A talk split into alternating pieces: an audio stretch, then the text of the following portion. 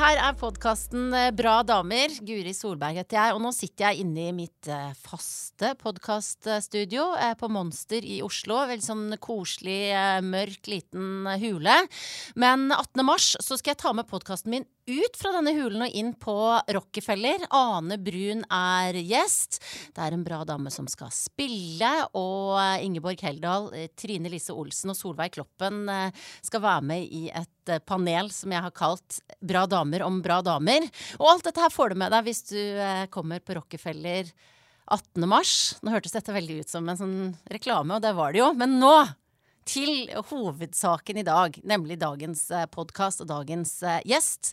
Hun sitter foran meg i en utrolig kul blå jumpsuit. Vi kommer sikkert til å snakke om den. Og så skal vi snakke masse om eh, den nydelige musikken hennes, for hun har akkurat kommet med ny plate. Den heter 100 dager. Velkommen hit, Ine Hoem. Tusen hjertelig takk. Du, du har uh, hatt, vært oppe noen timer allerede. Nå er klokka elleve på formiddagen. Mm. Uh, kan ikke du snakke meg gjennom uh, dagen din så langt? Ja, nå sto jeg opp kvart på seks i dag og ble hentet i en taxi. Kjørt ned til Aker Brygge for å være med på God morgen Norge, da. Det er litt sånn der promoperiode, så da er jo ofte God morgen Norge en sånn naturlig stopp på veien, da. I de ukene. Og så Datteren min har hatt en sånn idiotisk hoste, så nå har vi prøvd en sånn ny soveløsning hvor hun og pappaen sover inne i vår dobbeltseng. Og så har jeg nå flyttet meg ut på sofaen, og det funker utrolig bra. For alle involverte? Eller? Ja, det virker litt sånn, altså. Jeg våkner i hvert fall uthvilt opp på den harde sofaen. Av en eller annen grunn så funker det veldig bra. Så jeg har da ikke snakket med noen andre enn på en måte God morgen Norge-crewet og nå deg. Så du er så. på en måte i en sånn uh, artist som nettopp har gitt ut platemodus. Mm. Hvordan trives du i den delen av uh, jobben din? Jeg liker det veldig godt. Ja, det som er at eh, Jeg føler jo på en måte litt at jeg har jo egentlig holdt på en stund. Altså sånn jeg føler at jeg egentlig har jobbet veldig lenge med dette prosjektet. da, sant? Soloprosjektet Ine Hoem, liksom. Eh, og så er det kanskje først nå at jeg syns det løsner litt, da. At man på en måte begynner å få litt sånn respons fra ja, flere medier, og man får litt anmeldelser. At det, ja, det, det, er et eller annet som gjør at jeg nyter akkurat dette her veldig nå. Mm. For jeg har nok kjent på de første to platene mine at jeg ikke har nådd helt ut, da. Og så har jeg hatt venner som har nådd veldig ut. Og det og liksom stått litt på sidelinjen og observert hva man faktisk kan. Hvor langt kan man nå ut, da. Mm. Eh, så nå er jeg veldig sånn Jeg bare suger til meg alt jeg kan liksom av og jeg er helt skamløs på sosiale medier. Jeg bare legger ut alt. Liksom, ja, men det må du gjøre. Ja. Ja. Så jeg nyter det veldig akkurat nå. Men du, den der følelsen den kan jeg på en måte kjenne meg igjen i. Altså, den bransjen jeg har havna i, er jo på mange vis uh, litt lik uh, den bransjen du jobber i. Mm. Og den der følelsen av at åh, kunne jeg gjort noe bra, men det er jo ikke så mange som hører det, eller det er ikke så mange som har gjort det, og så ser man andre få det til, og så mm. kan man kjenne på Eller nå snakker jeg for meg selv, da, at man kan kjenne på en sånn gryende misunnelse, kanskje mm. til og med kjenne på en bitterhet av og til, som er ganske sånn teite følelser å ha. Ja, ja. Eh, hvordan, hvor mye kjenner du deg igjen i, i det? Sånn Nei, jeg kjenner meg veldig godt igjen i det, særlig fordi jeg Altså, jeg hadde jo et band som spilte ganske mye da jeg studerte, som heter Pellebos. Det var et sånt litt sånn crossover rock jazz-pop-band, da. Og de to gutta der, de begynte jo å spille i High As A Kite. Liksom sånn litt mot slutten av vår andre plateperiode, så begynte de å spille High As A Kite. Og da var det jo liksom en sånn sakte, men sikkert sånn fade-out av Pellebos tid. Og eksploderte jo for High As A Kite, som jo alle vet. Og det var liksom helt absurd, for da satt jeg liksom bare igjen. Litt sånn Å ja, hvor, hva i all verden skal jeg gjøre nå, liksom? Samtidig som jeg så dette toget Highasakite skyte fart, da, og var liksom venner med dem, og jeg var jo med og glad for deres suksess, liksom, men det var utrolig sånn todelt fordi jeg spilte med de to som da plutselig hadde kjempesuksess med et annet band. Mm. Eh, og da var det liksom noen runder, det var noen år der hvor jeg måtte liksom både klare å jobbe selvstendig, fokusere på egne ting, samtidig som jeg kjente på dette sånn Hvorfor får ikke jeg Hvorfor kommer ikke jeg opp dit, da?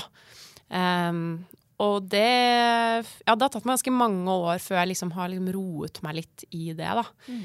Um, og nå kjenner jeg at jeg egentlig ikke bryr meg så veldig mye lenger. Det er klart man vil jo alltid få til masse ting. Men den derre suksessen som liksom er sånn enorm, den tenker jeg på en måte at den er det så få som opplever. da. At det, er på en måte, Man kan ikke bruke livet sitt på å trakte etter det, liksom. Da blir man veldig skuffa. Hva er det som har gjort at du har klart å, å lande i en sånn uh, ro og raushet uh, til deg sjøl? Eh, for det første så kjente jeg jo at det ikke var bra for noen ting, i hvert fall ikke for musikken, at jeg satt og tenkte jeg har så lyst til å slå igjennom. Da blir fokuset ganske dårlig sånn musikalsk, da. Hvis man prøver å lage hitmusikk eller prøver å lage noe som skal treffe, så får man det egentlig ikke til. Altså. Eller jeg får i hvert fall ikke det til. Men har du sittet da i, på, på låtskriverloftet ditt, uh, ja hvis du har det, da, jeg vet ikke, dette bare kommer jeg på nå, men der du ja, sitter og skriver og liksom tenkt nå må jeg skrive denne hiten? Ja, eller jeg tror jeg i hvert fall har tenkt at jeg har lyst til å få en låt på radio. Jeg har lyst til at det skal låte litt sånn og sånn. Og ja, jeg ser hvordan de gjør det. Kanskje jeg skal prøve å lage litt tilsvarende lydbrød. Så jeg har liksom hatt øynene vendt veldig sånn utover og hentet veldig mye impulser fra utsida. Eh, og det var for så vidt greit å gjøre det, men det, jeg, jeg, tror mer på det at man skal bare sitte og finne ut av sin greie, da.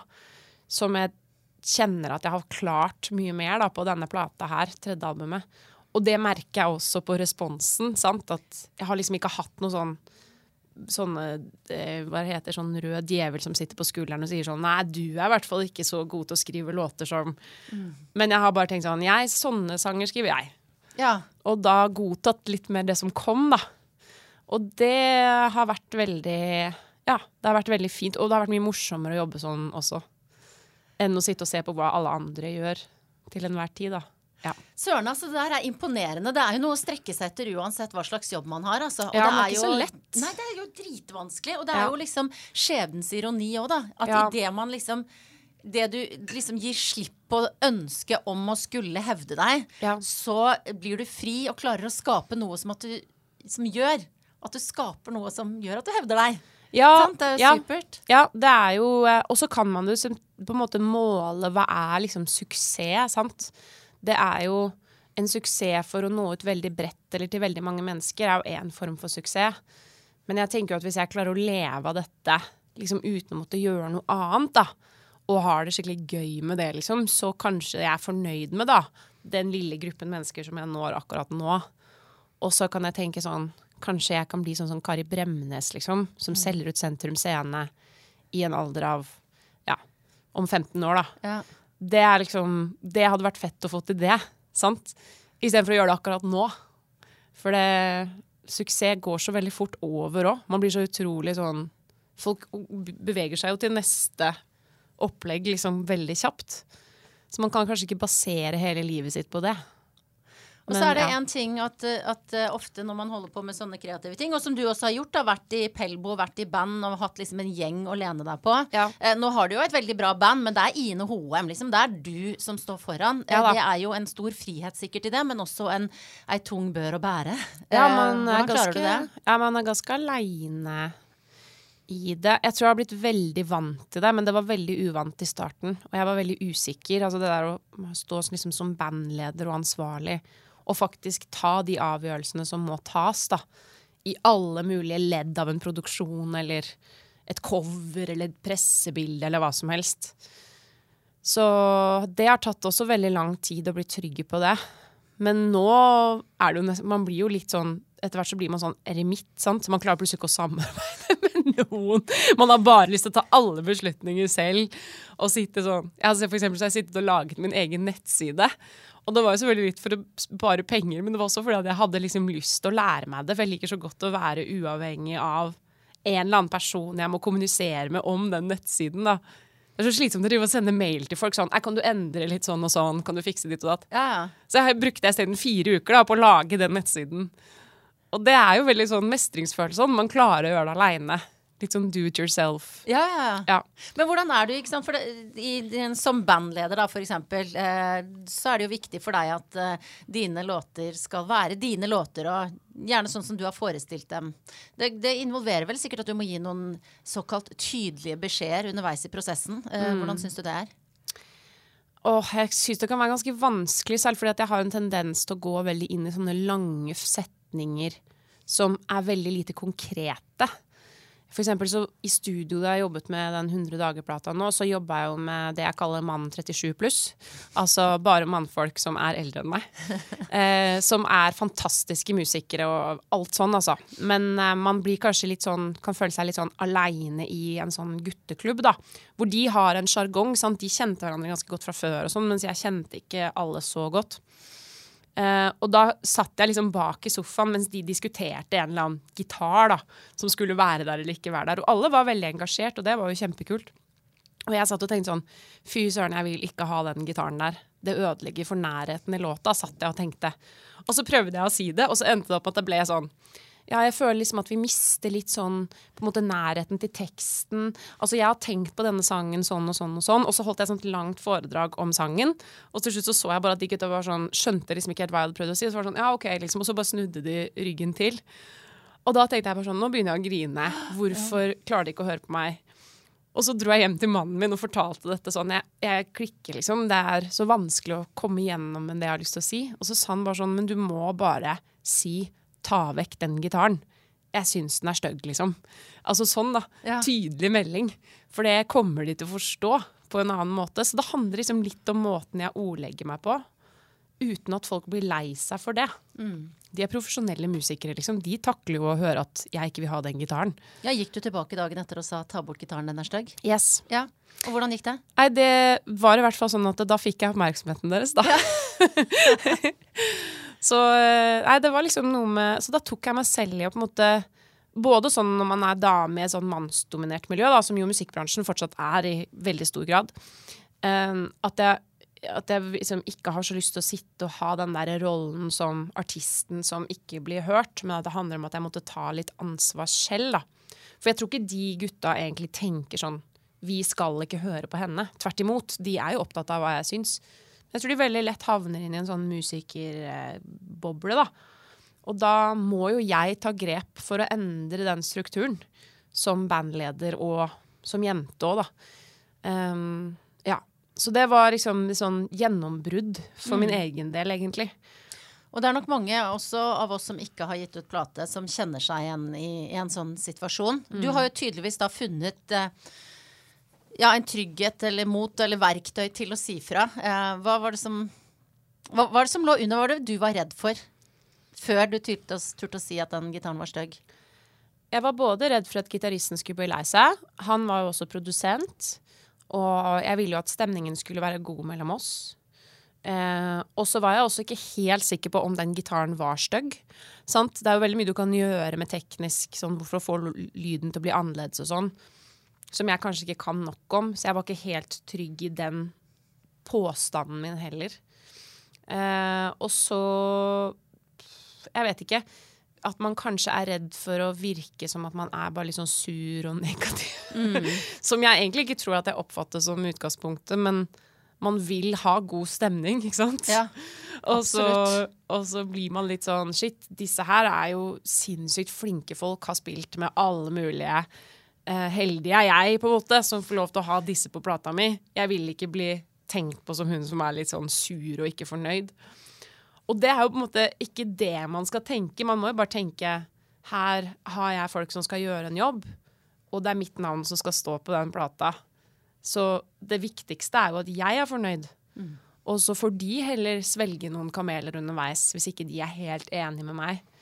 Men jeg har jo opplevd at ting jeg syns har vært stygt, har blitt fint etter noen uker. Så man er ikke, man er ikke liksom ja, Man blir jo ikke helt sikker, sant. Man må jo tvile litt underveis. Ja, Men kanskje komme med en tydelig beskjed uten så mange forbehold, da. Må jo være litt sånn lærdom eh, ja. ut fra det der.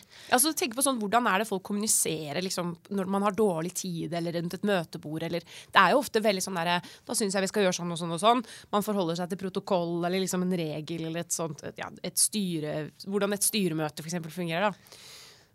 Og det er jo veldig vanskelig å putte det inn i kunst og musikk, for det er jo liksom følelsesmessig ja. for dem som har laget det. Men jeg har veldig troa på at man skal kunne kommunisere forståelig likevel, da. Uten at man skal sitte og begynne å grine i studio etterpå. Men altså, jeg har hørt om mannfolk som har blitt sinte i studio, altså mannlige artister, da. Ja. Som har også blitt rasende fordi de ikke syns at noe funker, eller man, Vi er jo emosjonelle folk, liksom, vi som holder på med dette her. Så, Og godt er det, da. ja, godt er det. Ja, for det blir jo nydelig musikk av. Og nå har jeg hørt veldig mye på 100 dager, som er da første, første gang du synger eh, på norsk, eller skriver egne låter på norsk. Jeg har møtt deg en gang før. Det var, jeg fant ut for tre år siden i Trondheim, da vi begge opptrådte. Jeg hadde podkast, og du eh, spilte på Feminalen i Trondheim. Og da var det jo et helt annet landskap. Ja. Eh, da, jeg husker ikke hva du hadde på deg, men jeg husker, husker musikken din som, eh, som elektronisk. Du sang på engelsk om å være a mermaid. Det var, jeg likte det utrolig godt. Eh, og så nå er det helt sånn enda nå er det veldig sånn singer-songwriter-tradisjon. Helt sånn tett på deg med norske tekster. Um, så det har på en måte skjedd Eller hva er det som har gjort at du har forandra deg så veldig? Jeg vet ikke, jeg tenker at fra hver plate så er det en slags sånn reaksjon da, Ja. på at det forrige plata skal jeg i hvert fall ikke lage en som er lik. Kanskje tvert imot. Jeg vil gå en helt annen vei. Eh, så denne plata er jo en reaksjon på Moonbird-plata som jeg er veldig stolt av, men som jeg mistet kanskje litt av det som er stemmen min i det lydbildet. Eh, og jeg trengte å komme tilbake til det at det var plass, at det var god plass til stemmen. Eh, som Jeg klarte ikke Jeg så ikke det helt på Moonbird, at stemmen min forsvant litt i produksjonen. Så nå var det liksom så veldig sånn klart for meg at det er det jeg skulle, da. Og så er det klart at Når man synger på norsk, så blir jo det også en helt annen form for historiefortelling. Altså Engelsk i seg selv er jo et andrespråk. Jeg har sittet mye mer og knotet med de tekstene og liksom vært litt sånn ja, Hva handler egentlig denne sangen om? Ikke helt sikker sjøl. Altså, det er litt sånn nesten som at folk Folk gjennomskuer på en måte ikke hvor dårlig man er i engelsk. Nesten, da. Altså, kanskje engelskspråklige gjør det. Men, og jeg tenker også at jeg er ganske stødig i engelsk selv, men jeg vet jo at det er en del ting der som jeg bare sånn tematisk bare Hva handler denne sangen egentlig om? Mens nå er det jo så gjennomsiktig, da. Ja. Så du kan ikke gjemme deg bak noen ting. Så jeg har jobba veldig mye med teksten denne runden her, for å liksom ikke havne i klisjé, da. Norske klisjeer. Men det er, altså, det er jo nesten umulig. Ja, det er faktisk nesten umulig. Men klisjé kan være ganske fint òg. Det er jo noen klisjeer som er så fine at du bare Altså, kjærligheten i seg selv, å synge om kjærligheten, er jo kjempeklisjé, liksom. Hvis du klarer å synge på nytt om den. Ja. Så det, jeg vet ikke, man blir jo aldri lei av de klisjeene heller. Men jeg for eksempel det der med det, å skrive om det å få barn, da, som den ene sangen 100 dager handler om, så tror jeg det var veldig fort at man kunne havne litt sånn svulstig Kanskje litt for nære ting som kanskje kan bli privat. sant? Det er jo ikke egentlig interessant for folk å vite akkurat hvordan jeg hadde det da jeg fikk barn, og det er ikke jeg interessert i å fortelle om heller. Jeg vil jo fortelle om den allmenne følelsen av de første 100 dagene, eller tre månedene, eller hva det nå er, som jo er veldig overveldende og kaotisk. Hvis jeg klarte å få det inn i en sang, og så liksom var det målet mitt da, med den sangen. Og det tror jeg kanskje at jeg har klart, da, uten at det liksom bikker over til noe sånn klisjé eller svulstig noe.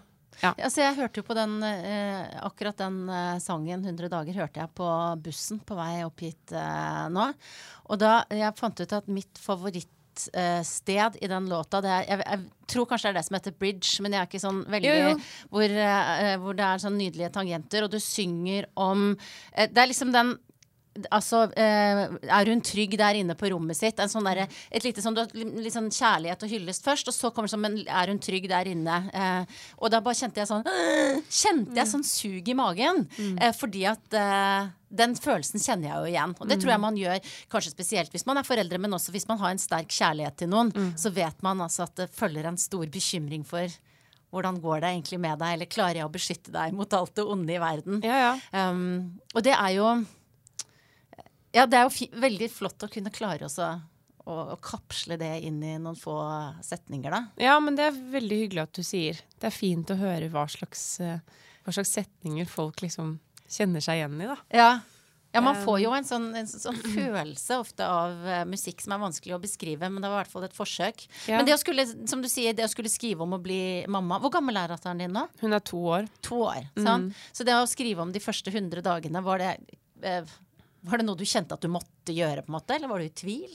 Jeg trodde jo at hele plata skulle handle om det. Oh, ja, å bli mor. hele plata? Ja, ja. Ja. Altså, da jeg begynte å skrive, var jo hun åtte måneder. Mm. Og jeg var helt utrolig inne i det der babyboblelivet. Ja.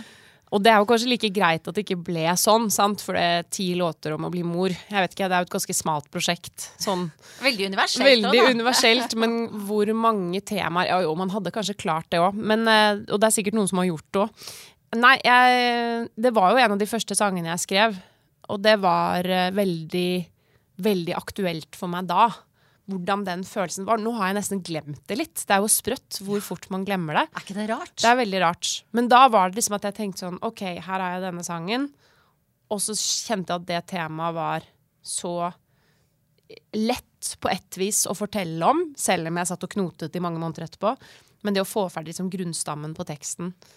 Og sånn ble det med de andre ideene òg. Så var det sånn Å ja, kanskje jeg skal skrive en sang om 1998 og alle de guttene jeg var forelsket i da. Jeg var jo veldig mye forelska Jeg var egentlig bare forelska i 19 år før jeg fikk min første kjæreste. Men jeg, var liksom, 1998 var sånn peak-år, da. Hvor jeg bare hadde sinnssykt mange sånne crushs på alle mulige gutter. Da kanskje jeg skal skrive den sangen der, sant? og så prøver jeg liksom å finne følelsen rundt akkurat det. Eller hvordan det var da jeg flytta til Bergen. Og det var jo sånn det ensommeste året jeg har hatt i mitt liv. da, Hvor jeg liksom Jeg hadde det så stusslig i Bergen. Enda Bergen er en fin by. Så klarte jeg liksom å finne sånne punkter i livet som jeg husker så godt, som var på en måte liksom skjellsettende. Og det var jo det som ble på en måte tematikken for alle sangene til slutt. Men det tok utgangspunkt i at jeg nettopp var blitt mamma, da. Ja. Og ja, fikk en kreativ boost midt oppi det boblelivet som man var i da. Ja, og, så hvordan artet den der eh, boble, boblegreia seg for deg? Hva, altså den klassiske ammetåka. Eh, Hvordan var den hos deg? Altså jeg må si at jeg omfavnet jo dette her liksom 100 Ja. Jeg tok eh, helt fri i nesten ni måneder. Eh, og det var helt nødvendig, fordi det var eh, Altså, jeg skjønte ingenting. Det var helt eh, sinnssykt. Særlig den søvnbiten var jeg ikke forberedt på at skulle være så hardt da, som det var. Men jeg var en sånn Jeg ble sånn sitte på ammehjelpen.no og lese artikler. Les, kjøpte søvnbøker, sant. Gikk på babysang, babykino, babysvøm, be barselgruppe. Altså jeg bare ja ja, bring it on, liksom. Jeg var sånn, jeg koste meg sånn i det der, da. Og så mot slutten så kjente jeg liksom sånn OK, nå begynner vi å ville ut igjen Ja. i liksom det vanlige livet. Og det var jo da liksom jeg kjente behovet for å synge og skrive igjen og sånn. Men det var utrolig digg å ha noe annet plutselig. For jeg har jo liksom jobbet med musikk liksom profesjonelt i åtte år, da er det syv år, og bare tenkt på det nesten dag og natt. Og plutselig så tenkte jeg ikke noen ting på det i det hele tatt. Men satt bare sånn og strikket sånn liten snekkerbukse. Altså jeg var liksom helt ko-ko. Og det var så nydelig da, å være i det. Og sikkert eh, litt sånn irriterende for alle andre jeg snakket med som ikke da var midt oppi det, da. Um, nei, så det ble sånn, Jeg er overrasket over meg selv hvor nerd jeg ble liksom som mamma. Men hvordan var det liksom Jeg tenker eh, så dypt inne som du er i musikken, eh, og sikkert så viktig den er for din identitet. eh, Det er med å bli, gå helt inn og være sånn derre eh, mamma i alle døgnets timer. Hva, gjorde det noe med Fikk du noen slags sånn identitetskrise? Nei, jeg vil ikke si det. Altså, for jeg er veldig sånn som hvis jeg først har bestemt meg for noe, så står jeg veldig godt i det, da. Sånn jeg hadde bestemt meg for at jeg skulle ta åtte måneder pause. Det var sånn. Jeg hadde blitt enig med bookingbyrået mitt om det. Hadde liksom sagt fra til alle styreverv og sånn ekstra ting som jeg gjør ved siden av. da. Og bare ding, ding, ding. Så da var det liksom ikke noe sånn Det var ikke snakk om at jeg bare Å ja, kanskje jeg skal få gjort en konsert da og da. Jeg bare sånn Nei, nei. Altså, jeg sang jo nesten ingenting de åtte månedene. Og det var da helt riktig. Men det er jo Jeg vet ikke, det er klart at hvis jeg hadde Hvis jeg skulle gjort det en gang til, så er det ikke sikkert at jeg kanskje hadde vært like sånn Altså, du blir jo etter hvert litt gal av å gå på babysvøm eller babysang, da. Du gjør det etter hvert mest fordi at du bare er nødt til å komme deg ut og truffet folk, sant. Å sitte og se på Kardashians liksom, eller Say Yes to the Dress på TV mens du sitter og ammer. Det er gøy noen uker, liksom. Men så etter hvert så kjenner du liksom at hjernen begynner å slutte å fungere. sant? Ja. Så blir du sånn OK, nå må jeg komme ut og Så det var en veldig sånn naturlig avslutning på det òg, da. Ja. Ja. Og nå har du jo helt åpenbart klart å liksom riste vekk den verste uh, søvntåka, og har jo liksom klart å presse ut masse eh, nydelige, tydelige, klare tekster Ja. som ikke bærer preg av noe sånn derre ullenhet, som i hvert fall jeg husker veldig godt fra den tida jeg var i den uh, samme tåka. Og hvis man går på da dine nettsider som du har laga sjøl, ikke sant, eh, så kan man jo da se og Jeg har vært og kikka en sånn minidokumentar om deg, hvor du forteller om tilblivelsen av denne pra Mm -hmm. Litt sånn låtskriverdrodling med Odd Nordstoga. Litt sånn låtskriverdrodling med pappaen din, Edvard Hoem. Eh, for du har jo ikke sant, du har jo et navn sånn Ine Hoem. Og det er sikkert eh, mange artister som har en forfatterfar eller mor, men det er et eller annet med det her Hoem-navnet som er sånn litt sånn gullkanta, da. Eh, eh, er, det, er det tyngende, eller er det noe du liksom tar med deg som en styrke? Jeg tar det med meg som en styrke. Altså, jeg har jo Jeg vet ikke. Jeg har jo vokst opp med at pappa alltid har vært en sånn skikkelse for folk. Ja, en skikkelse er jo det han er. Ja, det er på en måte det beste måten å beskrive Mm. han på. Og så merker jeg også sånn Siden jeg var liten og jeg har sagt at jeg heter Ine Hoem, så har liksom folk vært sånn Å ja, er du i slekt med forfatteren, kanskje? Sånn, det, det spørsmålet kommer veldig ofte. Mm. Ja. Og det har jeg på en måte bare alltid tenkt at ja, ja, men sånn er det bare. Og så er jeg jo veldig stolt av han. sant? Han har jo på en måte jobba som kunstner hele livet. Og hatt liksom Hva skal jeg si? Eh, og klart å holde ut av det der livsprosjektet med å skrive og skrive og skrive, og så tryne, men så lykkes. Altså, jeg har liksom sett veien, og det har vært veldig inspirerende for meg òg. Så på mange måter så har det egentlig bare vært et pluss. På mange måter. Eh, og så er vi jo ikke i samme sjangere heller. Sant? Det hadde sikkert vært annerledes hvis jeg skrev bøker selv, men uh, Ja. først og fremst en bra ting Ja, for jeg tenker sånn, eh, Kanskje spesielt i denne podkasten hvor jeg er opptatt av å trekke frem eh, kule kvinner som jeg syns gjør bra ting, mm. så, så har jeg jo liksom litt sånn allergi mot å trekke frem Ja, du har jo en veldig kjent far, Ja, ja. eller du er jo gift med. Men, men akkurat i dette tilfellet så, så tenkte jeg ja ja, men nå har hun jo, har hun jo trukket han fram som inspirasjonskilde sjøl. Nå tør jeg å spørre om det. Um, og så er det en annen ting som gjør at jeg som, eh, som Edvard H.M.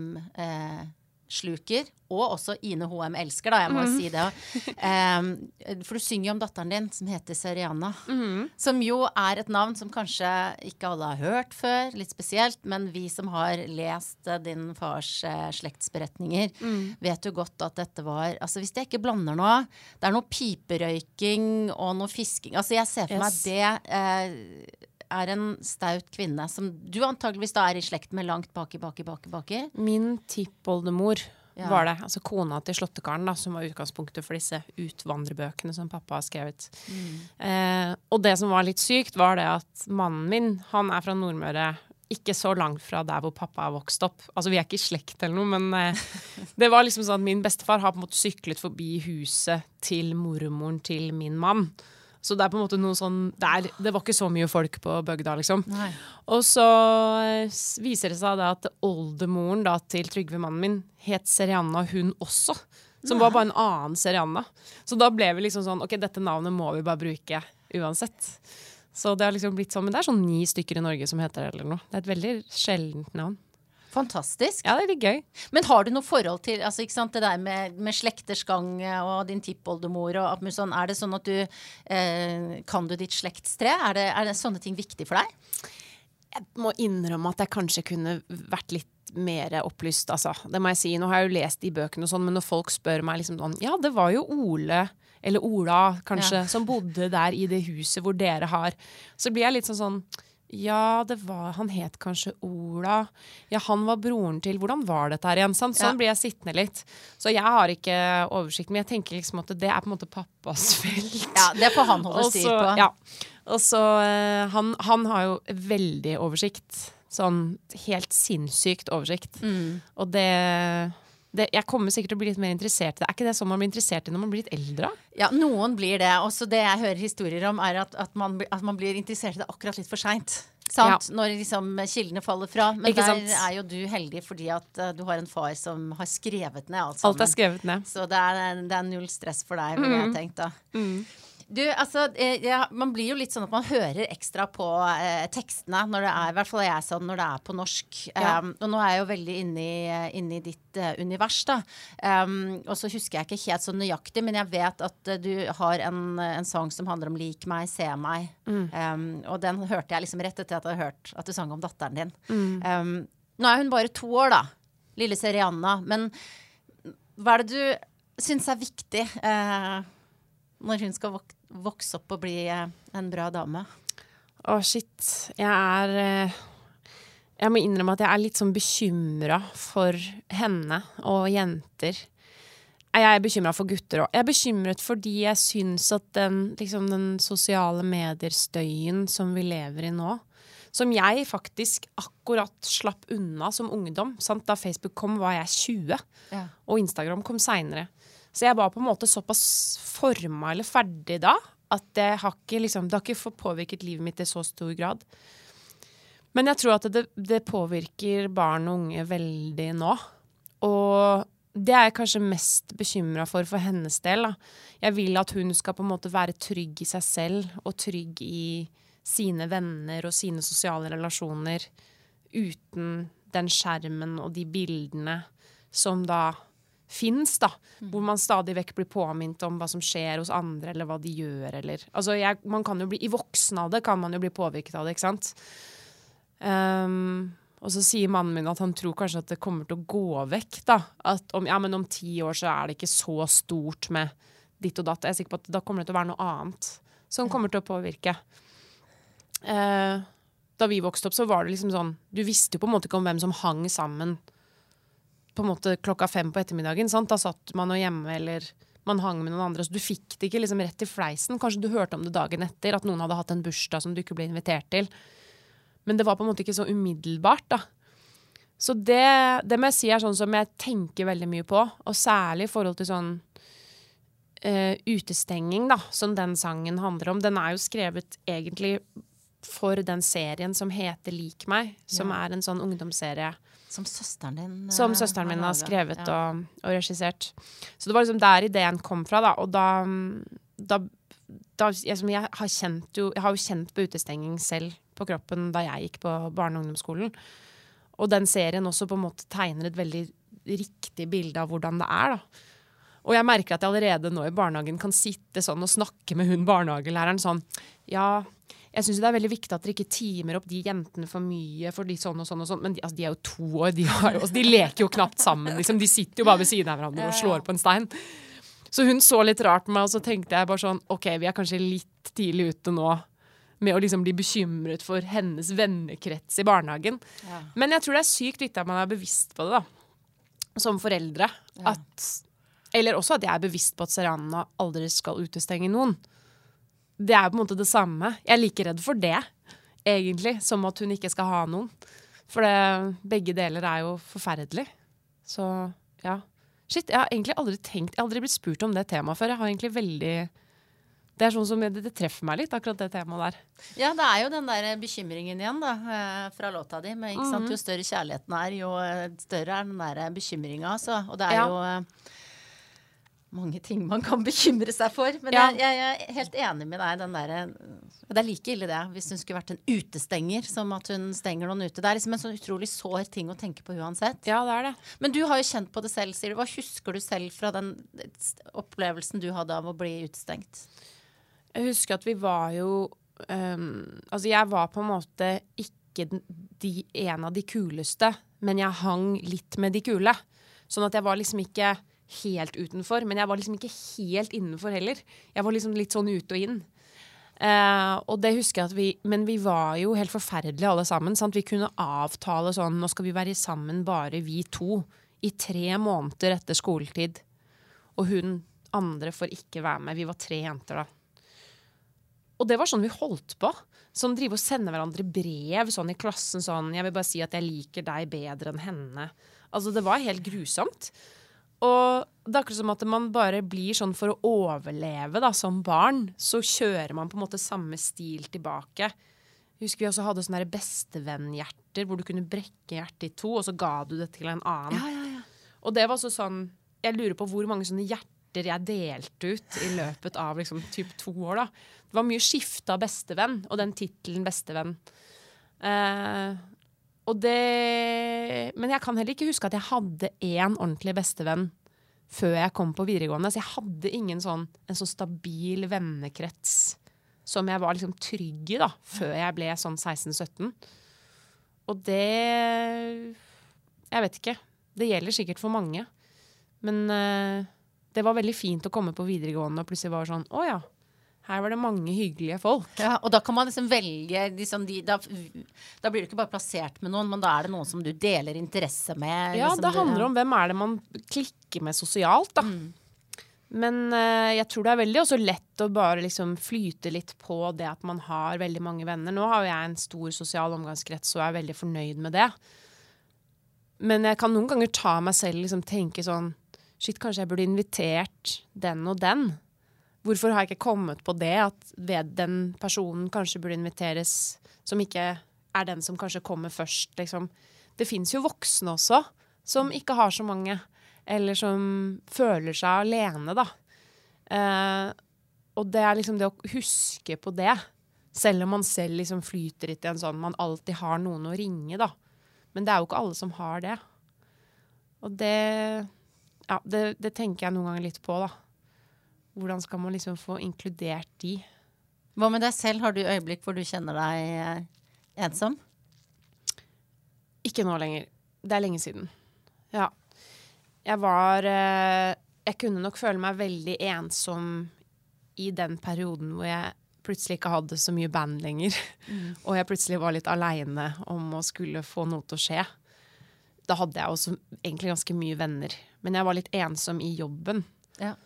Man går liksom til bare til et rom, og så hilser du ikke på noen på veien. Og så tar du deg bare en kaffe, og så setter du deg ned ved Mac-en, liksom, og så skal du få et eller annet til å skje. Ja. Um, men, det er, men nei, jeg, det er veldig lenge siden jeg har følt meg ensom nå. Er, man føler seg veldig lite ensom når man har barn, da. Det er liksom på godt og på vondt. Da, sånn, du har alltid noen oppå deg. Men det er også fantastisk, for du har alltid noen oppå deg. ja, det og er det, jo det er jo veldig fint. det er en gave. Ja. Du, jeg spurte deg, som jeg gjør med alle mine gjester, om å ta med en dings eller en gjenstand eller et eller annet som kan beskrive deg, som kan si noe om hvem du er. Klarte du det? Ja, jeg har klart det. Altså, jeg, som eh, vi snakket så vidt om, jeg hørte jo på den episoden med Agnes Kittelsen. Ja. Og så tenkte jeg bare sånn Shit, hun er Vi er helt like. For jeg har jo også en sånn notatbok Ja. hvor jeg da skriver sånn lister. Sant? Dette skal jeg gjøre i løpet av en dag. Mhm. Så jeg hadde, det hadde vært liksom det mest naturlige å ta med. Men du ville ikke, ville ikke ha med det samme som Agnes Kittelsen? Nei, for jeg tenkte sånn Jeg må jo klare å finne noe annet enn den notatboken som sier litt om hvordan jeg er. Ja. Og så i natt så vurderte jeg å tenke sånn Kanskje jeg skal ta med meg ørepropper? For nå er jeg blitt så avhengig av å sove med sove i ro at jeg nå har det nesten uansett hvor jeg sover. Oh ja, ja. Og det føler jeg også er et veldig sånn tegn på sånn Jeg har sovet lite de siste årene, sånn er jeg som person, og bla, bla, bla.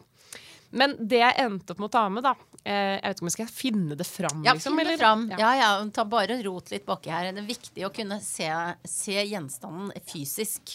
Eh, det som at det representerer på en måte ikke meg i det hele tatt, fordi dette er jo da Jeg har tatt med et smykke. Oi. Men jeg har tatt med halvparten av et smykke fordi jeg føler at det, det symboliserer liksom hvor kaotisk livet mitt har vært den siste tiden. Eh, jeg fikk da noen veldig fine øreringer av pappa til jul. Okay. Jøss, ja, det, det var imponerende av en far. Eh, ikke for å disse min egen, men at han vel aldri kommet på å kjøpe øreringer. Nei, jeg ønsket meg det, da. Oh, ja, ok. Ja. Han fikk litt hjelp. Jeg fikk litt, eh, han fikk hjelp, og jeg hadde veldig sånn konkret hva jeg ville ha. Møtte han på David Andersen. Og så sa vi liksom sånn Han bare 'Nei, vi kan ikke kjøpe forgylt. Det må være ekte.' Og jeg var helt sånn OK, liksom, wow. Og så endte vi da med å kjøpe disse veldig fine, dyre gulløreringene. Oi. Og jeg tenkte sånn, disse skal jeg bruke hver dag, og jeg skal aldri miste dem og sånn. Selvfølgelig, etter tre uker, så mistet jeg den ene. Eh, og det er egentlig ikke selve smykket i seg selv som er grunnen til at jeg tok det med, men bare, det er så typisk sånn som livet mitt er nå. At jeg for det første har gått fra å være en sånn som da har lister og alltid kommer tidsnok og gjør ting veldig bra, til at jeg nå nesten alltid kommer for seint. Bortsett fra til deg. Da kommer jeg ikke var Du var tidlig ute. Ja. Perfekt. Eh, jeg mister ting hele tiden. Og særlig sånne ting som jeg har bestemt meg for at jeg ikke skal miste, de mister jeg. Og det føler jeg egentlig sånn tegn på at jeg er på et litt sånn godt sted, for jeg har begynt å gi litt mer sånn blaffen.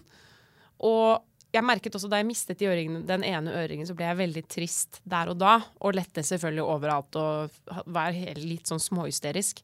Men så glemte jeg det veldig fort òg. At jeg var sånn ja ja, mistet de, kostet sykt mye penger. Ja ja, liksom. Og så eh, Så det er på en måte Det er derfor den ene ene som ligger oppi her, Ensom En ensom- gulløredobb. ligger oppi der, får jo nå ikke bare brukt den. Men det er også på en måte den enkle naturen av dette gullsmykket. Den er veldig enkel, ikke Mm. noe sånn fancy og flott som det på en måte var. Med veldig mye sånn staffasje rundt Moonbird, sant? at jeg var en fugl som fløy og Ja. en havfrue og sånn. Litt mer sånn til det enkle, nære, som kanskje ikke gjør så mye ut av seg. Ikke roper så høyt, da, kanskje, som man gjorde før. Så det er en veldig symbolsk ting. Ja. Vet du, Det hvis dette hadde vært en oppgave du skulle få karakter på, så hadde du fått ekstra stjerne i Yay! boka i dag, Ine. Dette var en nydelig svar på, eh, på spørsmålet om dingsen. Ja, det er hyggelig å høre. Er det noe, har du noen mistanke om hvor du kan ha mistet denne gulløredobben, så vi kan sende ut en etterlysning til eh, en Eva Atling gulløredobb? et sted mellom Stortorvets gjestgiveri og Etterstadgata. Ja. På bussen i det strekket der. Ja. Der er det noe. Ja. Eh, ellers så er det Eis. den, den er gone, altså. ja. For alltid. Men uh, nå har jeg faktisk nå bestilt en ny, da.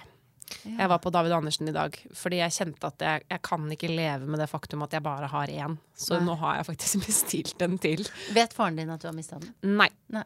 Og vi satser på at han ikke kommer til å høre om dette her, for jeg tror han hadde blitt litt sånn skuffa over det. For vi sto og snakket om det sånn, nå må du ikke miste den. Og jeg bare nei, nei, selvfølgelig skal jeg ikke miste den. Så går det tre uker, så mister jeg den. Det som er interessant, er at jeg, om ikke akkurat på samme strekning, så i hvert fall helt i nærheten, har fant et Eva Atling armbånd. Er det sant? Ja.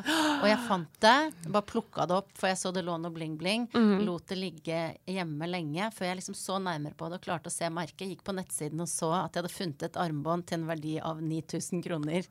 Så nå outer jeg meg selv, og så gikk jeg på noen sånn litt sånn halvhjerta forsøk på noen sånn Facebook-sider hvor man kan Det fins jo sånn. noen sånne sider, ja. Eh, og så var jeg litt sånn Skal jeg gi til politiet? Skal jeg? Men det er altså hjemme hos meg. Sånn at hvis noen så, Og jeg bruker det av og til. Det er jo litt sånn med ærbødighet. Man bærer så dyre smykker.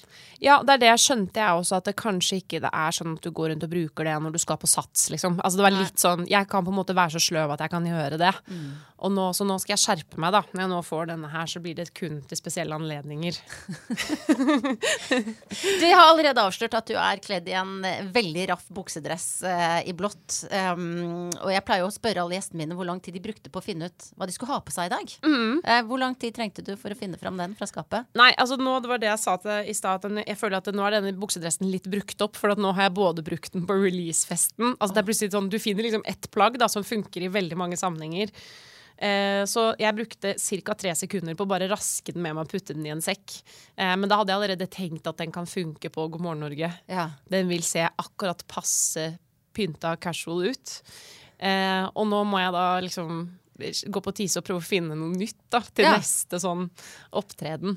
Og hva ser du etter da? Altså, er det noen sånne ting du huker av på, som at er det kjoler, er det jumpsuits, farger? Ja, jeg, jeg har jo bestemt meg for at jeg aldri skal gå i, kjøpe noe mer i grått og svart. Altså ikke, Jeg har så mye grått og svart at det er jeg ferdig med.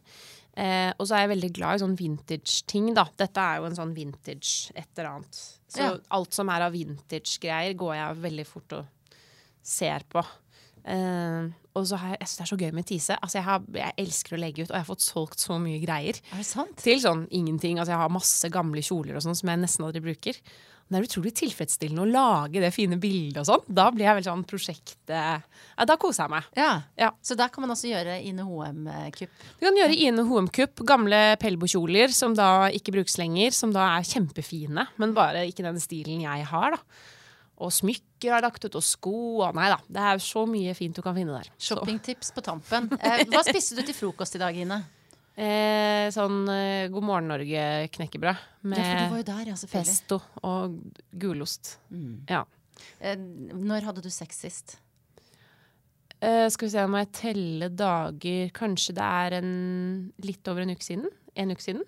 Ja, ish. Du har jo da en mann, kjæreste, kjæreste eller mann? Av mannen vi er gift. Mann, godt gift, med eh, også musiker, hvis jeg ikke tar feil. Er det Ja. kontrabassist? Han er bassist, vet du. Svært instrument, eh, kjekk fyr. Jeg har bare googla han og sett bilder av han. Ja. jeg vet. Hvordan, hvordan eh, ser kalenderen deres ut? Jeg mener, sånn, det, jeg mener ikke sånn sexlivet, men sånn livet generelt. Ja. Uh, med to musikere med litt sånn sikkert ko-ko timeplan. Ja, det er litt ko-ko, altså. Det er sånn logistikk, felles kalender. Drive og plotte inn. Han skal være borte seks uker til høsten, har jeg funnet ut. Eh, ikke sammenhengende, men det er jo ikke så mange uker i løpet av et høsthalvår. Så da er det liksom sånn annenhver uke han er borte, jeg er borte, han er borte, jeg er borte. Sånt kjør, da, som vi driver med. Um, og det er jo uh, slitsomt, selvfølgelig, fordi man må være alene mye, og det er på en måte prisen man betaler. Men det har jeg liksom visst òg, når jeg giftet meg med han, at dette er sånn er livet hans. Og sånn er livet mitt. Og så blir vi litt sånn glade når vi får det til. Sant? At det går opp på et vis. Nå slipper han plate nå på fredag, faktisk, med sitt band. Og det er liksom sånn Hvem kom på at vi skulle slippe plate med to ukers mellomrom? Altså, hvor dumme går det an å bli? Nei, men sånn gjør vi, da. Ja. Og så er det litt sånn yeah, vi fikk det til, liksom. Begge to fikk vinylen, og så liksom gi hverandre en sånn high five. Og så er man veldig mye hjemme òg, da. Det er det som er fint. Når han ikke er på turné, så er han jo sykt mye hjemme. Og det er jo helt topp. Så eh, ja, både fint og, fint og effektivt. Ja. Du, det jeg kjenner meg veldig igjen i. Gleden over altså, Eller til og med kanskje også romantikken i å få hverdagslogistikken til å gå opp. Ja. Det er helt utrolig hvor supermenneske man kan føle seg når man liksom møtes på Gardermoen, og begge kommer, og den ene har med det ene barnet, og den andre Og yes, vi får det til, Ja. du og jeg. Ja. Det er jo helt utrolig. To plater i én husstand. Grattis med det, altså. Jo, tusen takk. Mm. Jeg har jo invitert deg hit, Ine, fordi eh, jeg mener at du er en bra dame. Um, og det kan jo være mange forskjellige grunner til at noen er bra. De fleste er jo bra på en eller annen måte. Eh, hva syns du er, eh, beskriver en bra dame i dine øyne? Jeg syns jo en bra dame er en som på en måte står trygt i seg selv og kan være raus med andre samtidig. Det har jeg tenkt litt på, for jeg syns det har vært veldig mange som har vært veldig rause mot meg de siste ukene. Meldinger fra kolleger og folk som jeg beundrer, som har skrevet liksom hurra for at dette går så bra og sånn. Eh, det tenker jeg at jeg har lyst til å strebe etter selv. Å være raus, liksom. Og framsnakke andre bra damer, da.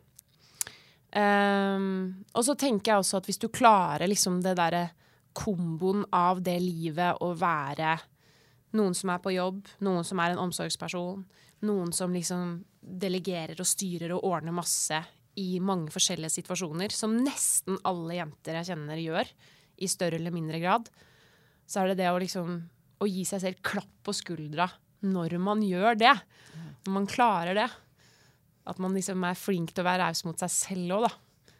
Det er også sånn bra dame hvis man klarer å være raus mot seg selv. Ja. For det syns jeg vi er ganske gode på, er å liksom være litt sånn kritiske.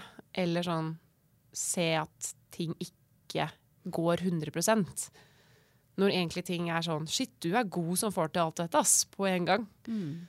Så ja, kanskje det. ja. Da syns jeg du kan avslutte med å gi deg sjøl godt klapp på skuldra. Ja, det skal jeg gjøre. Takk skal du ha. Takk for meg.